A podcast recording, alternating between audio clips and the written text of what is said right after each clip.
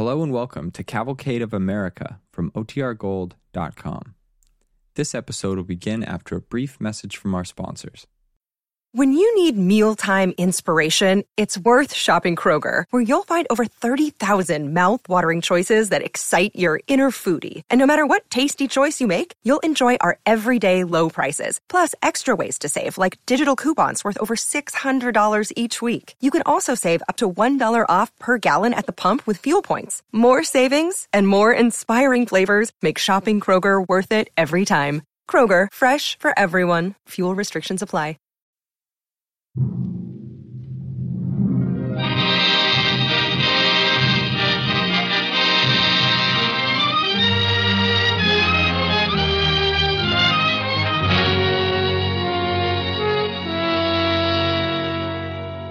The Cavalcade of America, sponsored by the E.I. DuPont de Nemours and Company, maker of better things for better living through chemistry, presents Lifetide, starring Walter Pidgeon, with Walter Huston as our commentator.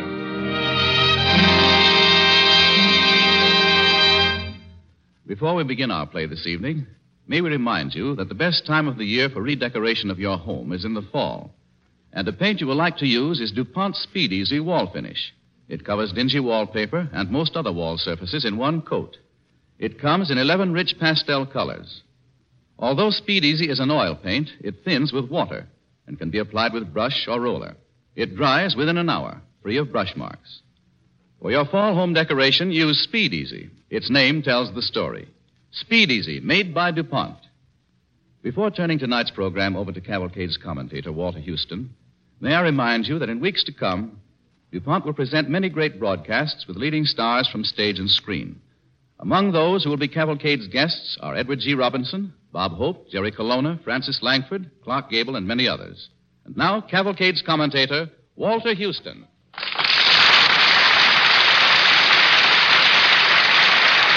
This evening, you are going to hear my good friend Walter Pidgeon as Dr. Norman Bethune, a man I am frank to admit I knew too little about until the war came.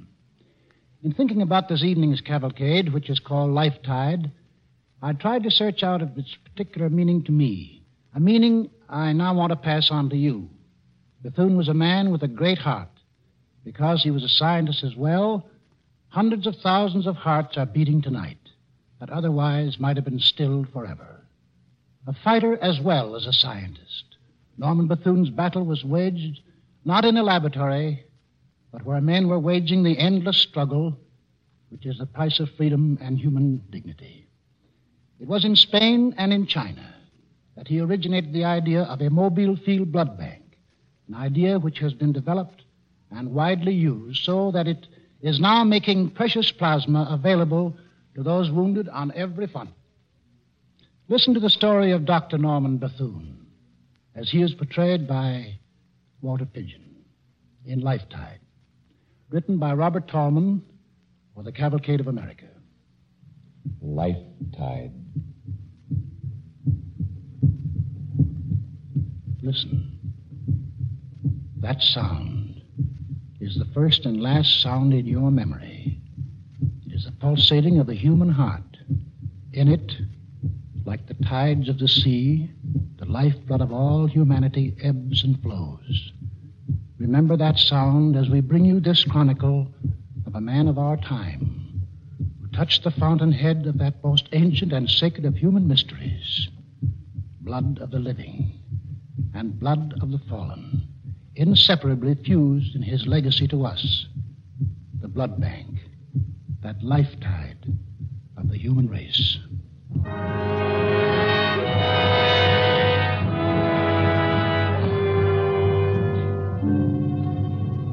Life tide. Sometimes it is a fevered and irregular pulse. Life tide of a man restive on a hospital bed. One of four men a New Englander, a Southerner, a Canadian, and a Chinese. All doctors. All dying of the same disease tuberculosis. Norman Bethune was the Canadian. Well, gentlemen, how about it? We're all doctors. What's the prognosis? How and when shall we die? How about you, Fisher? Well, this is the summer of 1926. I shall probably drop dead in Boston in the winter of 1934 while writing a prescription for a man with nervous indigestion. Lynn? I shall die in China. China will be fighting for her life. I hope I will die fighting for her. And you, Bethune? Well, as for me, I've done all I'm likely to. Loved a beautiful woman and made her my wife. Wanted a career in surgery and did better than I expected. I won't stay here, but I won't go back to that life. Oh, I will probably die out west somewhere. Tucson. Uh, likely. Let's say uh, 1932. And I shan't be sorry to go. Everything from now on would be an anticlimax anyway.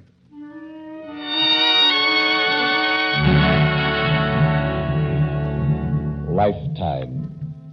The pulse quickens, but the pace is more even. This is the pulse of sudden resolution. Death tugs at him. In a moment, the tide will turn and slow. Resolution. I want. I want. He did not even know what it was he wanted. Maybe I could write a poem, paint a picture, something like that. I've got to do something before I go out. I've got to. But these things take time. Somehow, anyhow, time to accomplish something. He rises from sick bed, walks over to the main building of the sanitarium. I apologize to you, gentlemen, for interrupting what is undoubtedly a very important staff meeting, but I've decided to appoint myself the doctor in charge of my own case. That is your privilege, Dr. Bethune. Furthermore, I ask your permission to perform a surgical operation on myself. I will require at least one assistant and full equipment for uh, artificial pneumothorax. Difficult. Well, gentlemen, We've had bad results with that operation, Dr. Bethune. And as for your idea of piercing through your own chest cavity. what's the difference whether it's mine or somebody else's? Well, gentlemen, if Dr. Bethune is willing to undertake it entirely at his own risk, Gentlemen, I am not only willing, I welcome the risk.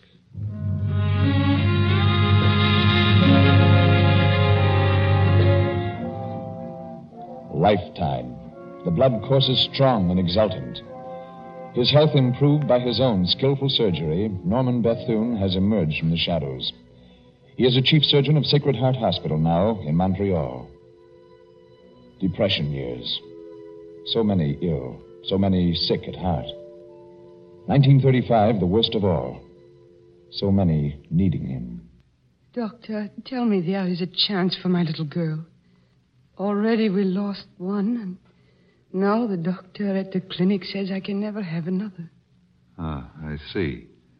Well, there is one thing we could try. It's never been done in this country.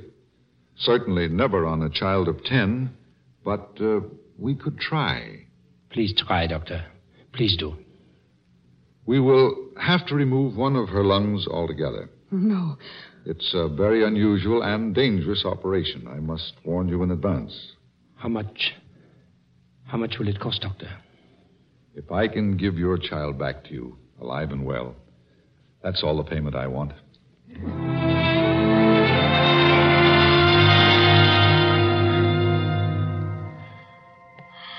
Nurse. Nurse, Yes, Doctor? the silver clips. Quickly. Some more gauze. Here, Doctor. Read the blood pressure.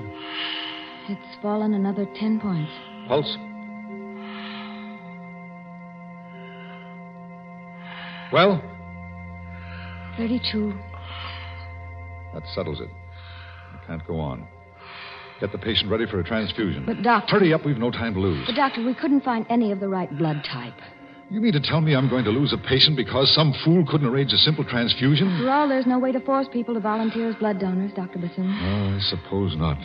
Somebody else should finish this job. I've got type zero blood. Nurse, Yes, Doctor? get a sterile container. We'll take a liter of my blood and transfuse it into the patient while it's still warm.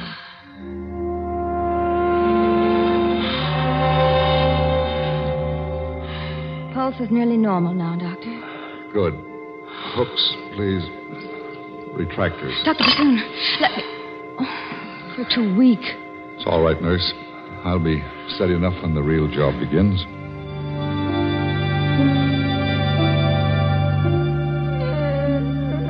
She's coming round now, Doctor. Good. Good.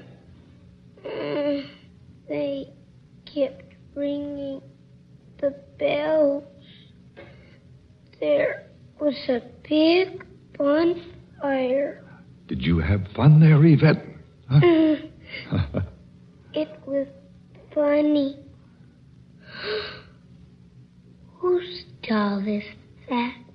Mamselle? The doctor brought it, Yvette. Listen. It's the most beautiful doll I ever saw. Is she yours, Mamselle? Oh, no, she's yours, Yvette. Take good care of her, won't you? She just came out of the hospital herself.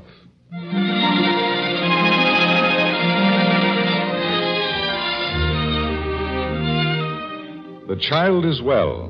It was a very beautiful operation. I felt very happy doing it. Yes, I will sleep tonight. Life tide. Sometimes it is a fanatic pulse, the heartbeat of a fear crazed animal, heartbeat of a mob. Bethune did not sleep that night. For that night in October 1935, through the streets of Montreal, men with swastika armbands surged in the vanguard of a mob of hoodlums. Shop windows were broken, innocent people set upon and beaten. That night, Bethune witnessed the first blow by the Nazis' fifth column in North America. Bless the old Jew. String him up. Please, my father's done nothing. Why don't you let us alone? Keep quiet, Jewess. We'll give you some of the same. But he's old, his heart is weak, he can't stand. All right, then let him off easy. Only ten licks with a rubber hose. One. Two. Three. Hold him up. Hold him up. Make him stand on his feet. What's going on here? What are you doing to this man? Who are you? Bethune is my name. I'm a doctor. Aryan or non Aryan? I come from a race you wouldn't understand. I'm a Scot. We're violent and unstable. We'd as soon kill a man like you as look at you. Now go home and take off those monkey suits before I beat your brains out with this walking stick.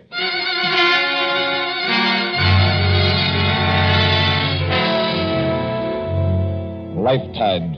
A mounting pulse of anger, tidal wave crashing over the breakwater.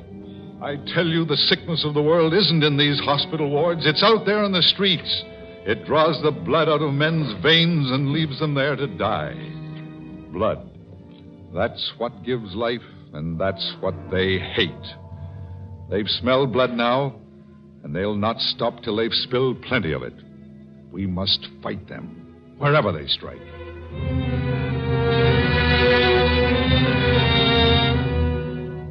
They struck in Spain. Norman Bethune went there to fight as a doctor. He found Madrid in ruins. Ambulances needed at once, desperately. He drove back to Paris to see what could be done, but ambulances cost money. Too much money. Maybe his friends at home could help. They did. This ambulance makes pretty good time for a jalopy. Yeah. We should be in Madrid before dark. Say, do you mind drawing up here a minute? I'd like to get a picture of that old man with the donkey. Okay. Make it quick, though, will you? I get nervous on this road. Oh, this won't take a moment. Hola, señor. Un momentito. Por favor. Tengo que pasar muy rápido. Ya me voy. That's funny. He wouldn't even stop. Well, get in. Let's get going. Wait a minute. Listen. Planes. German dive bombers. What are they up to? There's no military or any other kind of target around here. There's something in the valley over there. Come on, let's have a look.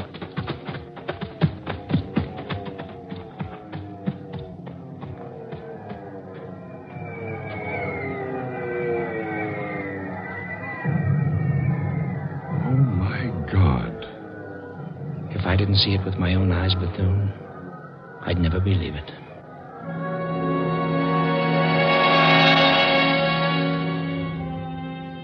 Children with blood stained rags wrapped around their arms and legs.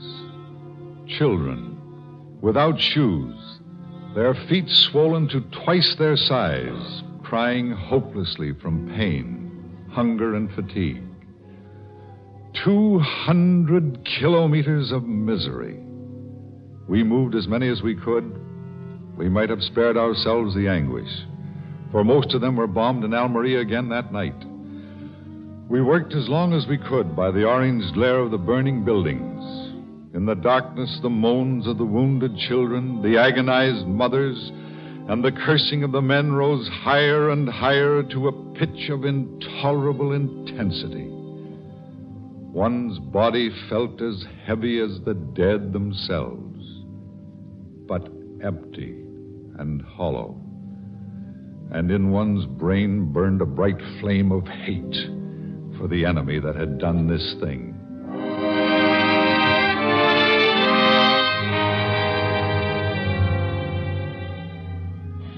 You were listening to Walter Pidgeon as Dr. Norman Bethune in Lifetide on the Cavalcade of America, sponsored by E.I. DuPont de Nemours and Company, maker of better things for better living through chemistry. Your Cavalcade commentator is Walter Huston.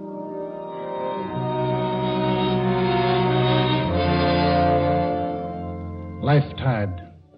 Story of Dr. Norman Bethune, inventor of the Mobile Field Blood Bank. Being used as you hear these words to save precious American lives wherever the men and women of our armed forces fight the battle against oppression.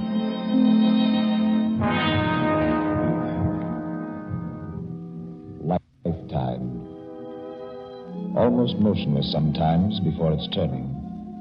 War in Spain, 1937.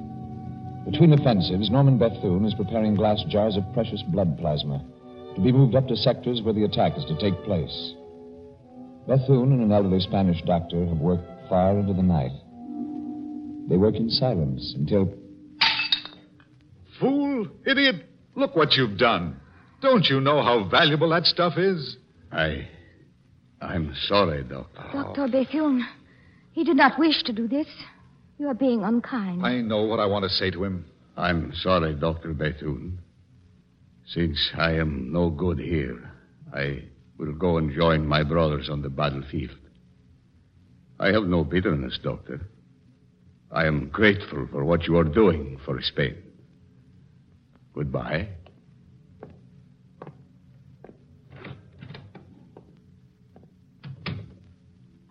Manolita, go after him. Tell him I apologize for my stupid, ill tempered remarks. I'm trying to blame my own failure on somebody else. Failure, Doctor? Oh, I know I'm not doing this job properly. We ought to be sending blood right up to the front in refrigerated containers. But we haven't enough plasma on hand. I've been afraid to risk what we have out there in the line of fire. Doctor, if that is all that is worrying you, worry no more. All Spain will give blood. You shall have all you need.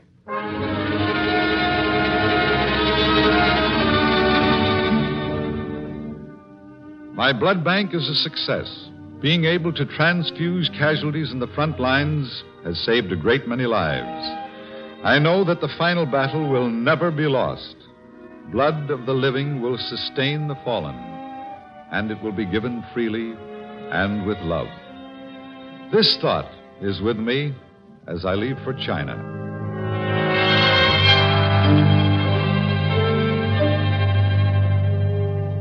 Norman Bethune went to China, carrying on the work he'd started in Spain. Friends and comrades of China, thousands of your soldiers have fallen fighting for you. They will live to fight again if you will do one thing for them give them a pint of your blood. Who will be the first to volunteer? I'm, I'm afraid it is hopeless, Doctor. What's the matter? Didn't they understand what I was saying? Yes, they understood. But they are afraid to give their blood. Bring one of the patients up here. The worst one. Go ahead, orderly. You heard what the doctor said. Yes, Commandant. I go to obey.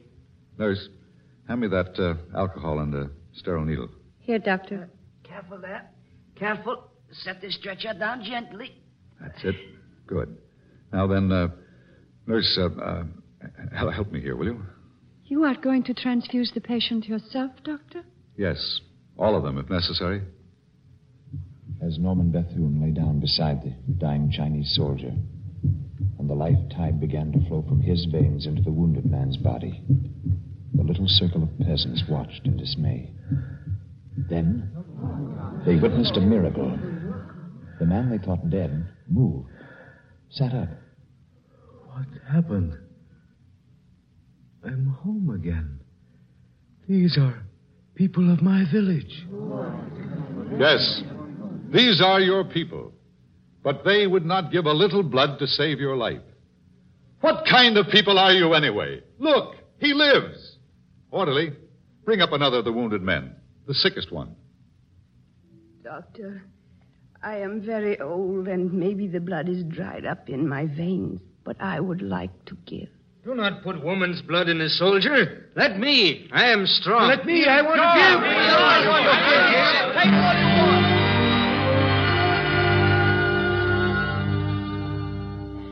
Three o'clock in the morning, December, North China, near Linchu, with the 8th Route Army. Mud walls, mud floor, mud bed, white paper windows, smell of blood and chloroform, cold, men with wounds. Is this one alive? Yes, he lives. Technically speaking, he is alive. Give him saline intravenously. Perhaps the innumerable tiny cells of his body will remember. They may remember the hot, salty sea, their ancestral home, their first food. With the memory of a million years, they may remember other tides, other oceans, and life being born of the sea and the sun.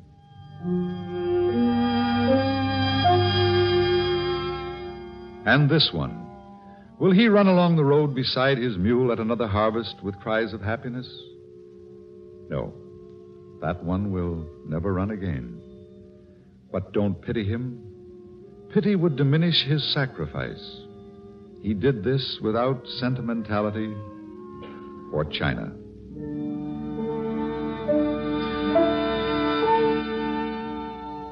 Four Japanese prisoners cut away that blood-stained uniform, lay him beside the others. There they are. Twenty operations tonight, sixteen heroes, and four enemies. Blood separated them.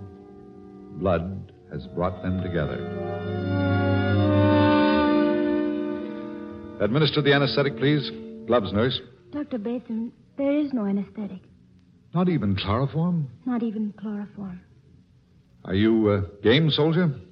I, I will not feel it at all. I promise you, Doctor. If you can make me well, so I can fight again. All right. Gloves? Here, Doctor. Oh, throw them away. Look at the holes in them. What a joke.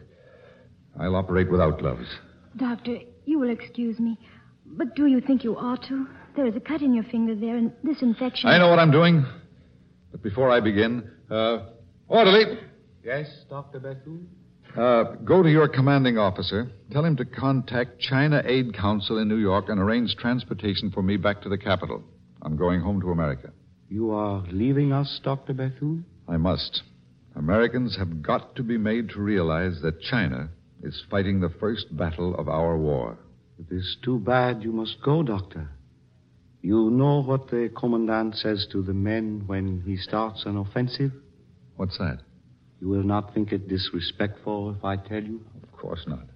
The commandant says, You have your marching orders. Attack. Bethune is here to take care of the wounded. He says that, does he? Hmm. Scalpel, nurse.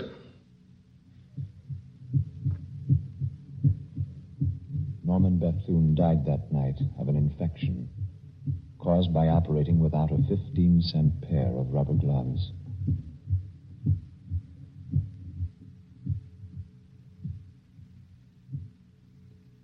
Thank you, Walter Pidgeon.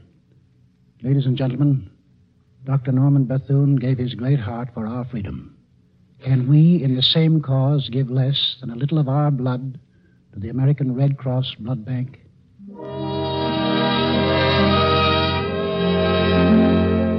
And now, Here is Gayne Whitman speaking for the DuPont Company with a story about a typical American girl in her nylon stockings and some of the many interesting ways nylon is serving in the war. On May 15th, 1940, a typical American girl walked into a store and bought a pair of stockings made of a new material. A new material with a new name nylon. The next day she wore them, and that night she washed them.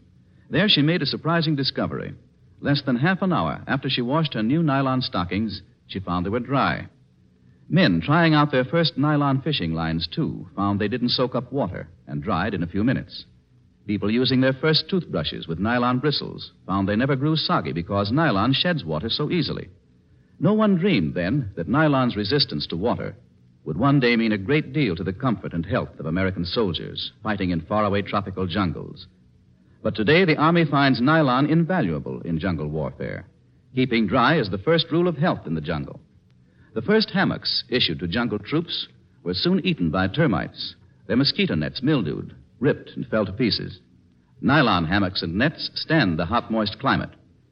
Nylon ponchos mean that a soldier carries four pounds less weight, so nylon ponchos have replaced cotton ponchos and raincoats, serving not only as raincoats, but as shelter tents, foxhole covers, and waterproof bedding rolls. Nylon shoelaces are now standard equipment. Shoelaces made of other materials rotted quickly in the moist, steaming air of the tropics. But nylon retains its strength and keeps a man from losing his jungle boots in swamps and mud holes.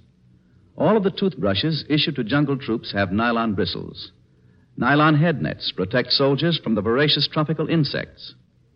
Four years ago, when a pretty girl bought her first pair of nylon stockings, she found that they dried only a few minutes after she washed them. Today, nylon's ability to dry quickly, plus its great strength, toughness, and long life, adds to the health, comfort, and fighting efficiency of American soldiers slogging through the jungles ever nearer and nearer to Japan. Nylon is only one of many of the DuPont Company's better things for better living through chemistry. And here is Cavalcade's commentator, Walter Huston. One bitter cold night, nearly 200 years ago, by the light of a flickering candle and with the drumhead for a desk, a man dipped quill into ink and wrote these words These are the times that try men's souls. You've heard them before, I know. Men have repeated them in times of great struggle, finding comfort and guidance in the preservation of freedom. They were written by a great patriot, Thomas Paine. And the plain, homely men of 1776, realizing their full meaning, fought on to win the liberty we enjoy today. We want you to rediscover these words with us next week, when they will be spoken again on Cavalcade. Our star is one of your favorite actors, Edward G. Robinson. The play in which, which he will portray Tom Paine is called The Voice on the Stairs. Thank you.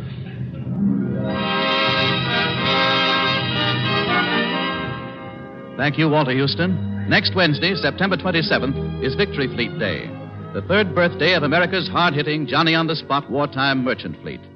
Victory Fleet Day will honor the private shipping companies of the U.S., which, under control of the War Shipping Administration, operate the great fleets made up of three and a half thousand liberty ships, tankers, and other vessels, which deliver the vital supplies of war to our fighting men. Cavalcade joins with all America in saluting the experienced, capable private managements which are so successfully operating our vessels, which are supervising the unbelievably intricate and difficult loading and unloading of the millions of tons of cargoes needed to wage this total war.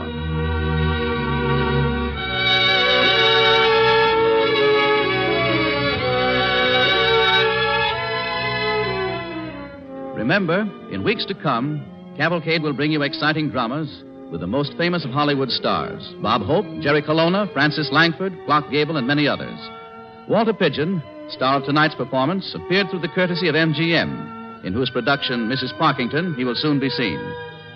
For materials upon which tonight's play was based, Cavalcade thanks the 20th Century Fox Film Corporation for permission to use material from the biography, The Story of Norman Bethune by Ted Allen, to be published next spring by Little Brown and Company.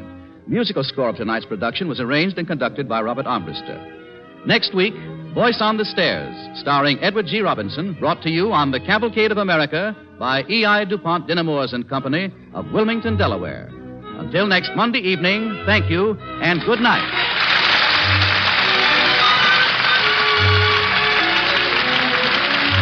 This is the National Broadcasting Company.